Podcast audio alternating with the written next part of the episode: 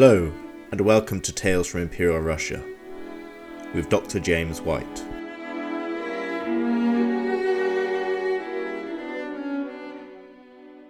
Episode 13 The Apostle of Vegetarianism The Tale of Jenny Schulz. At the end of the 19th century, one of Europe's most celebrated chefs was the German Jenny Schulz. Born in 1855, she was acclaimed not only for her business acumen, creative menus, and culinary capabilities, although these talents she had in abundance. No, her central claim to fame was as Central Europe's most prominent vegetarian restaurateur.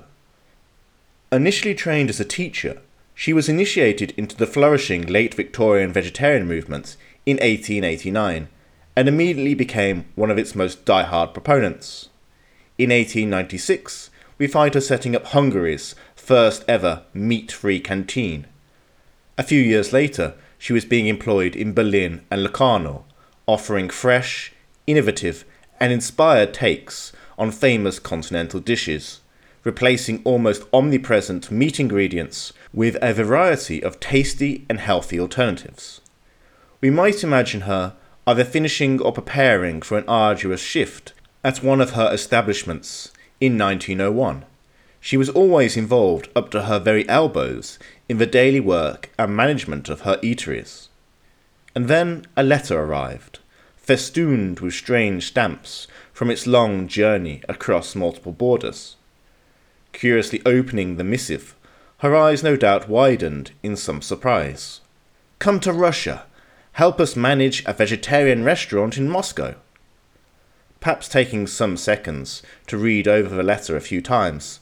Her gaze must have been drawn to the neat, crisp signature adorning the bottom.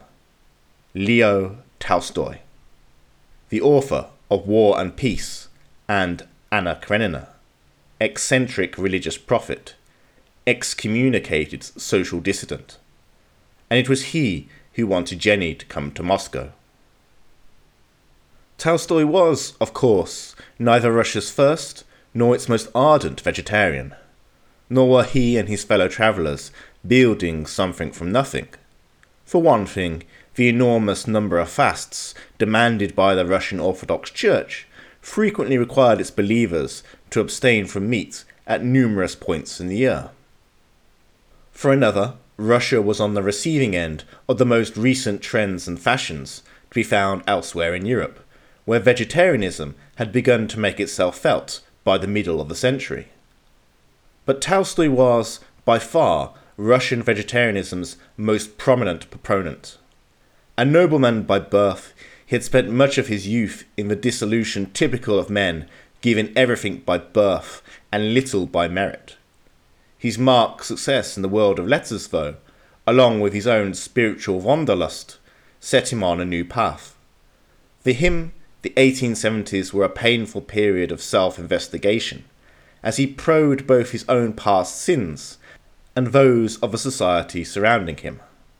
By the end of a decade, the final product of his long search was revealed a new idiosyncratic form of Christianity that rejected all mystical and metaphysical aspects of religion to place the physical and moral well being of one's fellow man front and centre his faith also firmly rejected all forms of violent coercion, which had, as its logical corollary, a rejection of all states and state institutions.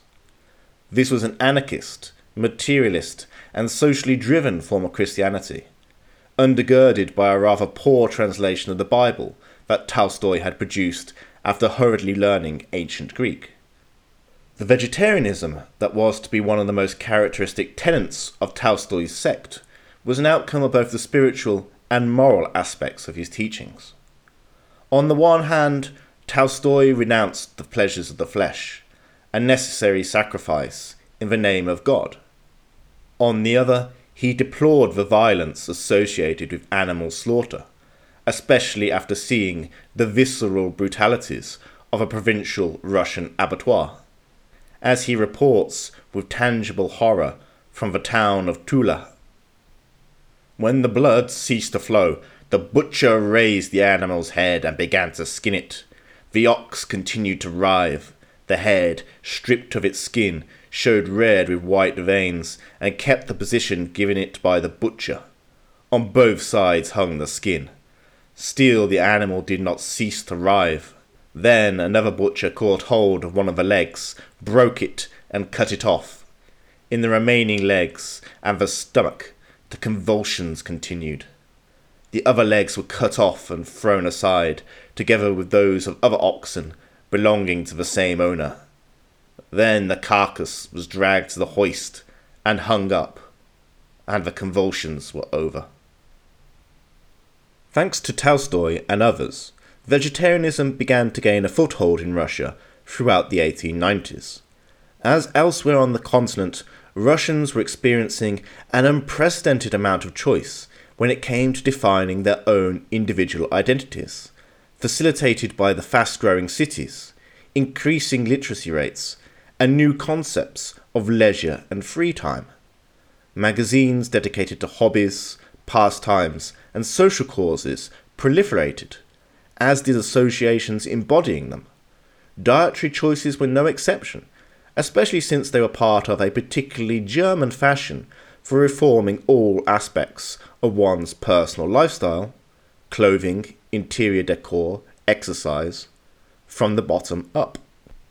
The Russian Empire's expanding urban landscapes, once dominated by the traditional tavern, the traktir, and upper class restaurants, now became home to an expanding range of establishments, offering an enormous variety of food to hungry patrons from multitudinous income brackets. Almost as much as the rich and the merely well to do, the poor were being catered for, not least because philanthropically minded Russians understood that diet and social spaces were also mechanisms for controlling the empire's potentially unruly underclasses. For the better off, doctors in popular spa towns in the Russian Empire's Baltic provinces were already prescribing meat free diets as a necessary complement to full body pampering. Consequently, it is hardly surprising to find the first vegetarian restaurant opening its doors in Moscow in 1894. This was followed by the establishment of the St. Petersburg Vegetarian Society in 1901. Provincial copycats soon sprang up, with Kiev gaining such an association in 1908 and Moscow in 1909. A vegetarian journal was run in the revolutionary years of 1905 1906, but collapsed quickly. A more successful version ran between 1908 and the end of the imperial regime in 1917. In 1913, a National Congress of Vegetarians summoned participants from across the vast polity, while the journal ran by Tolstoy's followers, Posrednik, the intermediary, both sold vegetarian souvenirs and printed a vegetarian marching song. And as for eateries, these too mushroomed. By 1914, there were some 73 such canteens spread across 37 imperial cities. In at least a few of these, Jenny Schulz played a guiding role. For after her successful first experience in Moscow, she was headhunted to run other projects. For instance, we find her in the multicultural Black Sea port of Odessa in 1913, where the local vegetarian society sought to open a brand new canteen. Here, as elsewhere, the aim of the association was as much philanthropic as it was dietary. Nutritious, hearty, but entirely meat free meals would be provided at a low cost, in clean, salubrious surroundings, and without the temptations of alcohol and rowdy music.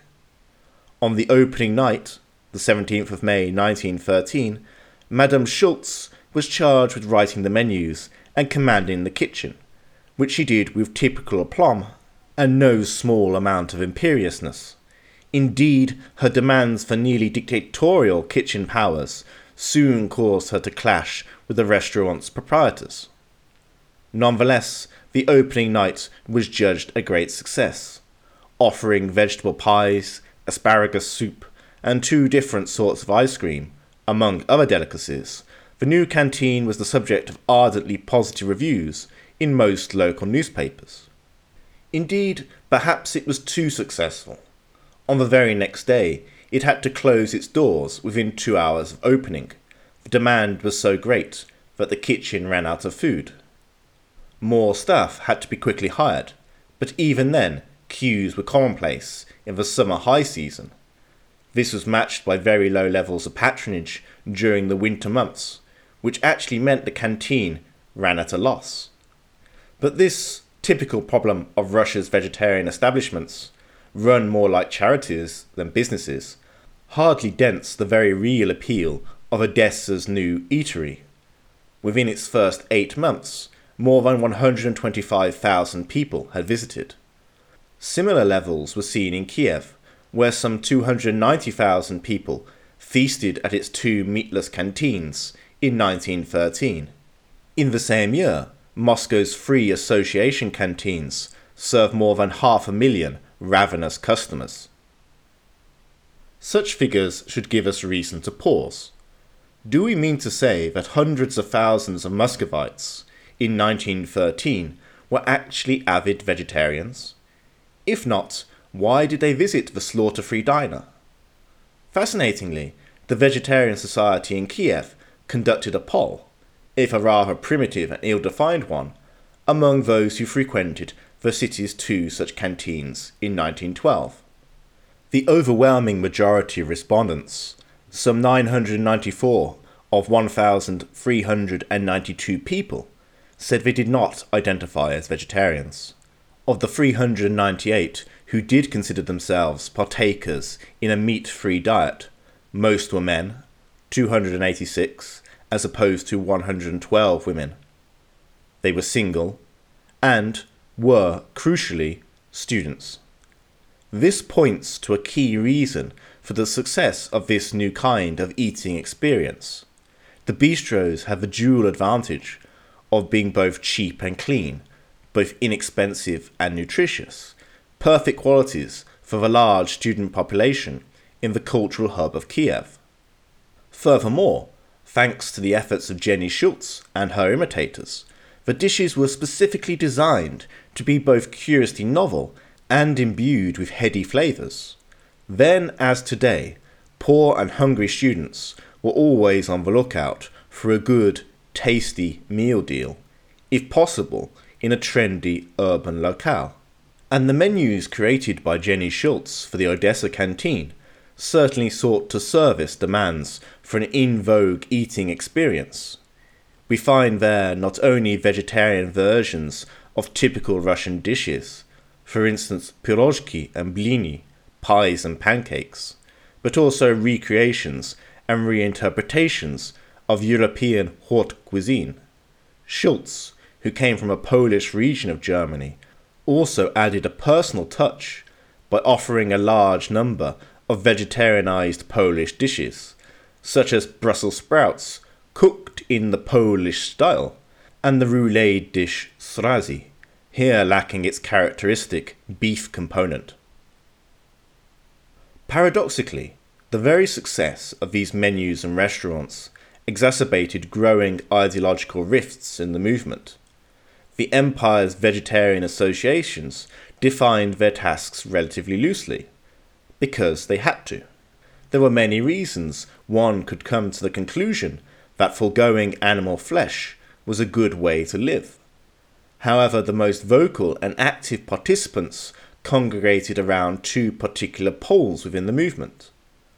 On the one hand, there were religious vegetarians, those who abjured the slaughterhouse and the butcher's shop for the sake of self abnegating abstinence in the face of a demanding deity.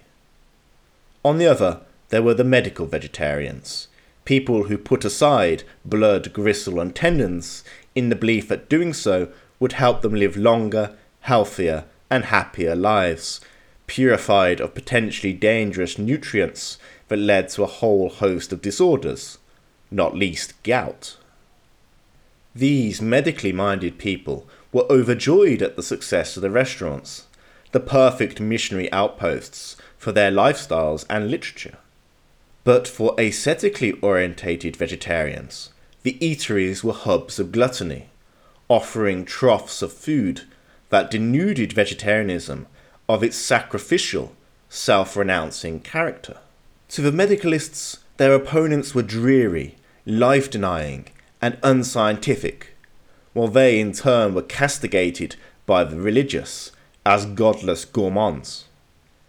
Given his rather equivocal reasons for vegetarianism, Tolstoy and his image were torn apart by the two sides, with both claiming that this ultimate sponsor, whose portrait graced the walls of most vegetarian libraries, diners, and premises, belonged to them and not the other. At stake was the very heart of the movement.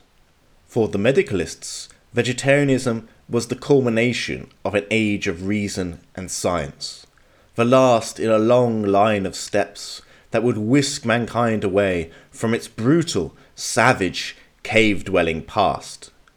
For the religionists, the diet was an incomparable spiritual step, a saintly renunciation of the world and its moribund delights. Both were unacceptable to the other, as we shall now see. Take Olga Prohaska, the religiously minded editor of the Kiev Vegetarian Herald. The vegetarian disavows all these worldly pleasures meat, wine, cigarettes, every luxury, the chasing after fashion and high positions in society, etc., etc. Vegetarianism finds all of this repulsive. For her part, Natalia Nordman Severova the wife of the painter Ilya Repin, another distinguished vegetarian, encapsulates the polar opposite view. Can this have anything in common with asceticism? An ascetic refuses all human pleasures and withdraws to the wilderness, to solitude. He feeds almost exclusively on roots and does not want to have anything to do with people, whom he despises. We vegetarians, on the other hand, are in the full sense of the word cheerful, even voluptuous, since we sacrifice many things for this passion. We are the true followers of the calumniated Epicurus, who did indeed indulge in pleasures, but pleasures of a higher order than food and drink. We feed not on roots, but on the sweetest and most wonderful of nature's gifts fruits and berries, milk and honey, just like the genuine inhabitants of a promised land. Every dinner is for us a holiday celebration. Along with this split in the movement, there were, of course, people who disliked, opposed, or mocked vegetarianism in its totality. A magnificent example of the travails of a lowly born vegetarian is the story of the peasant Ivan Shipchenko. In 1909, he got hold of a copy of an Odessa newspaper, wherein he read a speech made by Dr. Alexander Yasinovsky, a Jewish doctor who'd renounced a promising career in surgery because he could not stand the wretched odour of cauterized flesh. Subsequently, he had become famous as one of Russia's most forthright pronouncers of vegetarianism's medical benefits. The peasant Shipchenko decided first to renounce meat and then to resettle in a different part of the empire, in his case, the Caucasus. However, his new work friends mocked his dietary regimen, so he wrote to Yasinovsky for moral support. Here is the reply. Citizen Ivan, the next time I go to the Caucasus, I will certainly visit you. You should in no way be involved in the killing of animals, either directly or indirectly.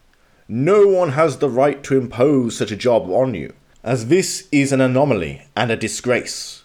We have already achieved a prominent evolution. Now, by forcing you to kill animals, you are required to step back, return to a barbaric state.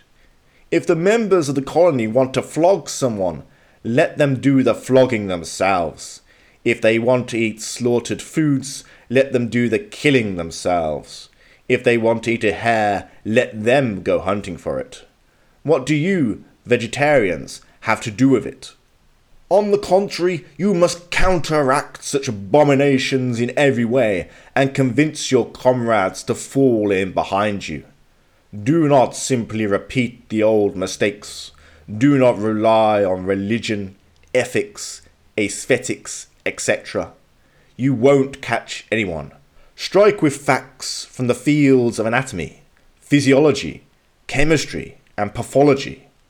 Success is then ensured. Shevchenko's buddies were not the only opponents of vegetarianism in the empire. For some, the renunciation of meat was simply ridiculous, an outlandish foreign fad to be laughed at and derided. Others associated meat eating with the allegedly masculine virtues of virility and strength, in which case vegetarianism was feminization by stealth.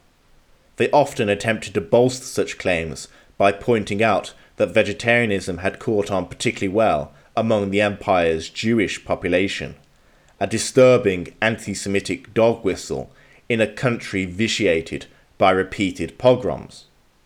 In the Russian Orthodox Church, the clergy were suspicious of Leo Tolstoy's leading role in the movement, since his new Christian sect specifically denounced Russian Orthodoxy as a dead faith, a credo for which he had been excommunicated by the Holy Synod in 1901.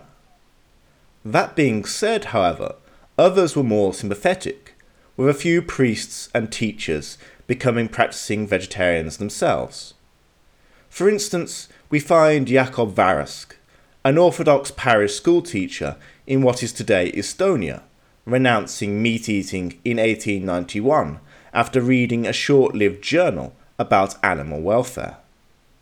His wife, however, was slow to establish a new regime in the household, as we find in his diary entry for the 21st of March 1892. In the evening, I punished Helena because she bought pork for our guests yesterday. Helena gave a promise that she would no longer eat meat, and I resolved not to buy meat for our guests. Thus, meat was conclusively banished from our home, and along with meat, anger, the fruit of meat eating. All predators are evil, while non predators are merry and good. So, by the beginning of the First World War, vegetarianism had made notable strides in the Russian Empire. Led by dynamic and popular thinkers like Jenny Schulz, Dr. Yasinovsky, and Leo Tolstoy, among others, associations, libraries, public talks, and diners had been established in many of the empire's biggest urban centres, drawing in relatively large numbers of people. These activities assuredly did not convert all participants to full on vegetarianism. Indeed, the diet and its associated lifestyle remained, for the most part, an unusual choice of a small minority. But the movement absolutely did establish vegetarianism as a potential life option for the empire's ever more assertive, educated, and individualistic population eager to try out new novelties and fashion lives and identities that were uniquely theirs. Of course, the years of horrendous slaughter between 1914 and 1921 threw a spanner in the works. By the time the Soviet Union came into being, neither the numerous vegetarian associations nor their newspapers had survived. What did come out of the conflict, however, were the restaurants. Indeed, during the war years, they became even more popular. As prices rose, supplies dwindled, and refugees flooded into the central provinces, the cheap, healthy, and well sourced food on offer in vegetarian joints was much prized. Consequently, they carried on operating into the 1920s. Maurice Hindus, who travelled in the Soviet Union in these years, had this to say about the ongoing vitality of vegetarian restaurants. The soups, the salads, the cereals, the boiled cauliflower soaked in melted butter, the meat substitutes, the puddings, the incomparable blini with luscious sour cream and fresh butter, the compotes, the other desserts, the rich milk, the well prepared cocoa. All these would have pleased the most exacting palate. The prices were nominal, and the courtesy of the attendants beyond reproach. This early Soviet flourishing is not necessarily surprising. Some Bolsheviks found much to like in the medicalist approach to vegetarianism, with its focus on the scientific advancement of mankind. And the 1920s were an era of relative liberality and experimentation, at least until Stalin wrapped his tendrils around the mechanisms of power.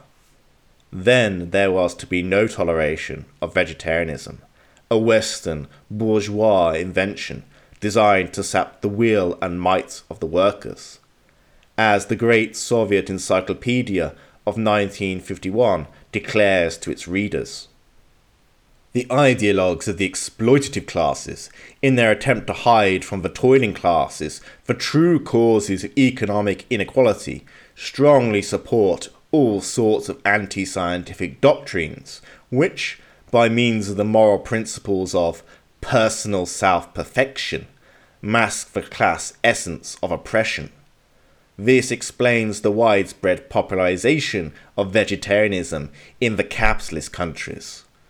All the arguments advanced by vegetarians to support eating exclusively herbivorous food are anti scientific. Thus, modern post Soviet Russians have been left to rediscover vegetarianism, both in its foreign varieties and the homegrown version that emerged at the beginning of the 20th century. Many now turn to recipe books that copied heavily from Jenny Schulz. But this, dear friends, is a tale for another time.